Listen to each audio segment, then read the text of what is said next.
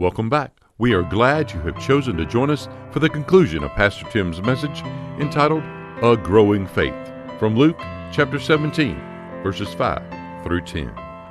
Healthy, living things grow. That certainly includes our bodies, but it also includes our faith. Your faith in Christ ought to be growing. The Bible describes some people as having no faith at all, while others have genuine faith. Others are said to have strong faith, while still others can have perfect faith. Is your faith growing? Maybe you would ask Jesus, like the disciples did, to increase your faith. Here's Pastor Tim. So it's not a gigantic faith. It's not a generating faith that you yourself come up with. There's a third thing that it's not. It's not a governing faith. It's, it's, it's not a, a, governing faith that becomes the answer to how do I make it grow. What I mean by that, it's this lengthy illustration that Jesus gives. He starts it in verse number seven and won't finish it until verse number 10. Look at what he says. He says, Which of you, having a servant plowing or tending sheep, doesn't matter, will say to him when he has come in from the field, Come at once and sit down to eat. All right, you see what he's saying? So you've got a servant, he's out tending the field, he's out doing whatever he's supposed to do. When he comes in and you've come in, do you say to the servant, Hey, let's sit down and have something to eat? Um, no, he's not your friend, he's not your family member. This is the servant, right? The servant comes in. You don't invite him that way. Instead, look at what he says in verse number eight. But will he not rather say to him, Prepare something for my supper, and gird yourself and serve me till I have eaten and drunk, and afterwards you will eat and drink? Does he thank that servant because he did the things that were commanded him? I think not. So likewise, when you have done all those things which you are commanded, say, We are unprofitable servants. We have done what was our duty to do. What's he talking about? He's talking about being in charge. He's talking about being the governor of your own life, the captain of your own soul of you being able to dictate to other people or other situations what they're going to do or what the outcome's going to be. A growing faith is not a faith that simply demands its way. For example, you have a prayer request on your heart. You got something specific that you want to pray for. What if that doesn't happen? I mean, I mean, what if God does not answer the prayer the way that you expect Him to answer the prayer? As if you're in charge somehow. Will you still trust Him? Will you still believe in Him? You know that movie by the Kendrick brothers about facing the giants? Great movie. You know, just incredible. There's so many good parts to that. But one of my very favorite parts is when the wife is at the doctor, discovers that she's not going to be pregnant. Again, do you remember this? She goes out to the car and stands outside of the car, the truck, whatever that was, and says, Lord, even if you don't answer me, I will trust you. Can your faith survive disappointment? Is your faith strong enough, big enough, that when God doesn't bend to your will as if He is your servant, that you will still trust Him? Don't you know that He's still at work? Don't you know that He's at work when you can't see Him? When you can't understand how point A will ever get to point B. How, how you don't see how all of these obstacles could possibly be for your benefit. When you just can't grasp that a no from God is for your best. It may very well be the very thing that works to get you where you wanted to be in the first place. It's not about you being in charge, it's about you being yielded to Him.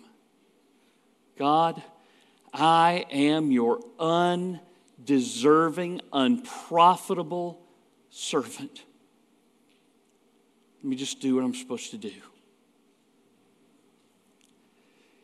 When it comes to faith and increasing, what is the answer? The answer is a growing faith. A growing faith is the answer. They may want, they may want faith increasing by addition. Jesus is going to give them an increase in their faith by multiplication. He is going to grow their faith, building one block on another block on another block. Always advancing forward, always trusting. And every time trust pays off, there's more trust to be given. It's a growing, active, living faith.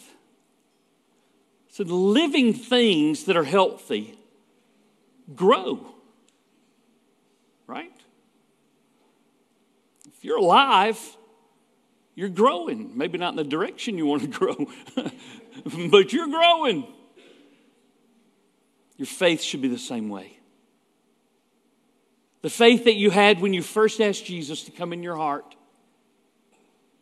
was such a simple, childlike faith that believed him, that trusted him, that he could take away all of your sins, he could take you to heaven one day. Isn't your faith greater than that today? Don't you trust Him deeper and wider and longer than ever before? Let's put it to the test. You want to? I don't know if your parents did this when you were a child growing up and they stood you in a door frame and marked on the door frame right where you were, where your height was. Wanted to see how you grew, right? Let's kind of do that. On the screen, I will give you a ruler. And I want to give you, I want to give you 10. There are way more than this in the scriptures. But I want you to see if you can identify where your faith is today. Where your faith is today and where you want it to be in the future. The Bible does a great job of describing what faith looks like. Let me give you these descriptions and I'll give you the verses that go with them. I would put at the very bottom of the ruler, before the ruler even gets started, we would call that no faith. No faith. In Mark chapter 4 and verse number 40, Jesus asked those disciples, How is it that you have no faith? Is that where you are? No faith, zero faith. Let's go up the line. James talks about dead faith. Dead faith, James chapter 2 and verse number 17. He says, Thus also, faith by itself, if it does not have works, is dead. Is dead. So, what is dead faith? Dead faith is the kind of faith that says, it's not no faith, it's a faith that says, I believe, but my actions don't follow. Is that the kind of faith that you have? A dead faith? Let's make it alive. How about this one? How about little faith? Little faith. Matthew chapter 6 and verse number 30. Jesus said, Now if God so clothes the grass of the field, which today is, and tomorrow is thrown into the oven, will he not much more clothe you, O you of little faith? And he uses that phrase a lot, doesn't he? It tells me then that both for the disciples and for the general public, a lot of us find ourselves right here with just little, little faith. Little faith don't mean cute faith, right? It ain't little faith, it's little faith. Let's keep going. Let me give you another one. How about weak faith? Weak faith. Romans chapter 4 and verse number 19. Paul says about God speaking to Abraham, he says, not being weak in faith. So Abraham wasn't weak in faith, but there's some people who are. Faith is weak, it's easily shaken. When the, when the wind comes, I tend to blow with it.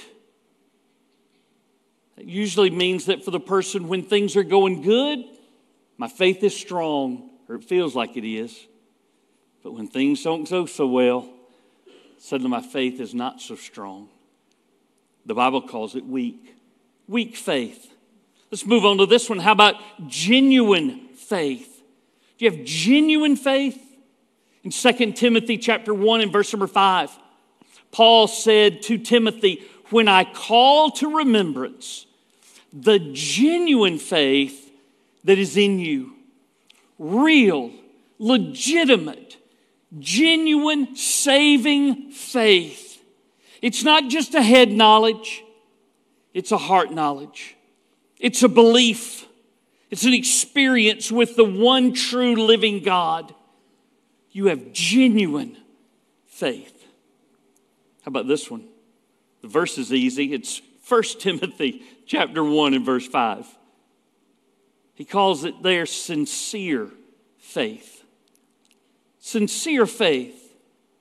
Paul asks, now the purpose of the commandment is love from a pure heart, from a good conscience, and from sincere faith.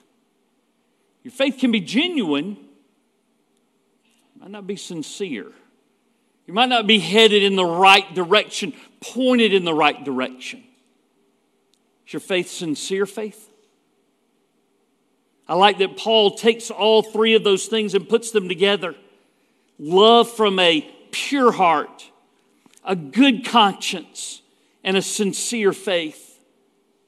All three of those things go together when we love one another. Then there's strong faith. Strong faith, Romans chapter 4 and verse number 20, Paul says, He did not waver, he's talking about Abraham, he did not waver at the promise of God through unbelief, but was strengthened in faith, strong in faith, giving glory to God. Strong faith. Is your faith strong? not wavering, not being blown about by the wind. Strong faith. Then there is steadfast faith. Colossians chapter 2 and verse number 5. Paul said, For though I am absent in the flesh, yet I am with you in spirit, rejoicing to see your good order and the steadfastness of your faith in Christ steadfast faith. By the way, one of the things that I take out of that verse is that steadfast faith is observable to other people.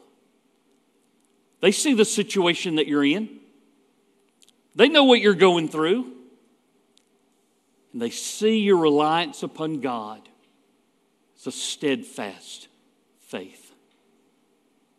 Then there is what Jesus called great faith great faith. Matthew chapter 8 and verse number 10. By the way, there's only two times in the Bible where the Bible says that Jesus marveled. You know, what, what could be so incredible that would make Jesus go, wow? Can you imagine that making Jesus say, wow? What is it that, it that marvels Jesus? It's only two times in the Bible, and both times it relates to faith. One time's the absence of faith, and then there's this time to a Gentile. Jesus, or about a Gentile, Jesus says to the Jewish crowd around him, Assuredly, I say to you, I have not found such great faith, not even in Israel. You'll probably be surprised where you find great faith. You may be surprised in whom you find great faith. You may be surprised to learn that anybody in this room can have great faith. There's one more. This one I got to put all the way at the tip top of the ruler because James calls it perfect faith. Perfect faith. James chapter 2 and verse number 22. He asks this question Do you see that faith was working together with his works, and by works, faith was made perfect? There's a consistency between what I believe and how I behave. A perfect faith. All right. Stand up to the door frame. Stand up to the ruler and mark yourself. Where do you think, where do you, think you are? Where do you want to be? I don't know where you mark on yours. I can tell you this I, I didn't mark perfect faith. So I am a prime candidate to pray the prayer of the apostles Lord, increase my faith. Would you pray that? Let me ask you to bow your head and close your eyes. Maybe you pray that just as simply and as direct as we find it opening itself right here in the scriptures. Maybe you simply say, Lord, increase my faith. Maybe you pray on behalf of your whole church. And you say, really, like they said, Lord, increase our faith. Let me ask you this Have you ever placed your faith, your trust, along with repentance, in the death and the burial and the resurrection of Jesus? Calling on his name and asking him to save you. Have you ever done that? Not just going through the motions, but really, maybe as Paul says to Timothy, genuinely having done that. You can do that today. Tim, I want to ask Jesus to come into my heart by faith. You can come and just tell me that.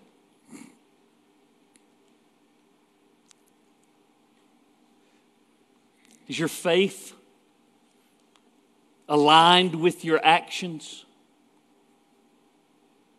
In other words, does your belief and your behavior match? Mine doesn't always do that. And frankly, there are specific areas where it seems like it's harder and harder for my actions to match. That's an area I need God to do something with. Do you have one of those? Maybe where you, you, come to me if you want to. I, will be glad to pray with you and help you. But maybe you just come straight to the altar and say, God, I'm struggling with this. I need you to increase my faith. What I need is victory in this area. Victory will lead to increased faith.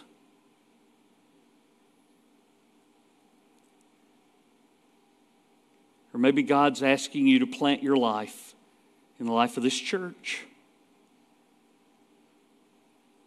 so that this becomes a platform for where your faith grows.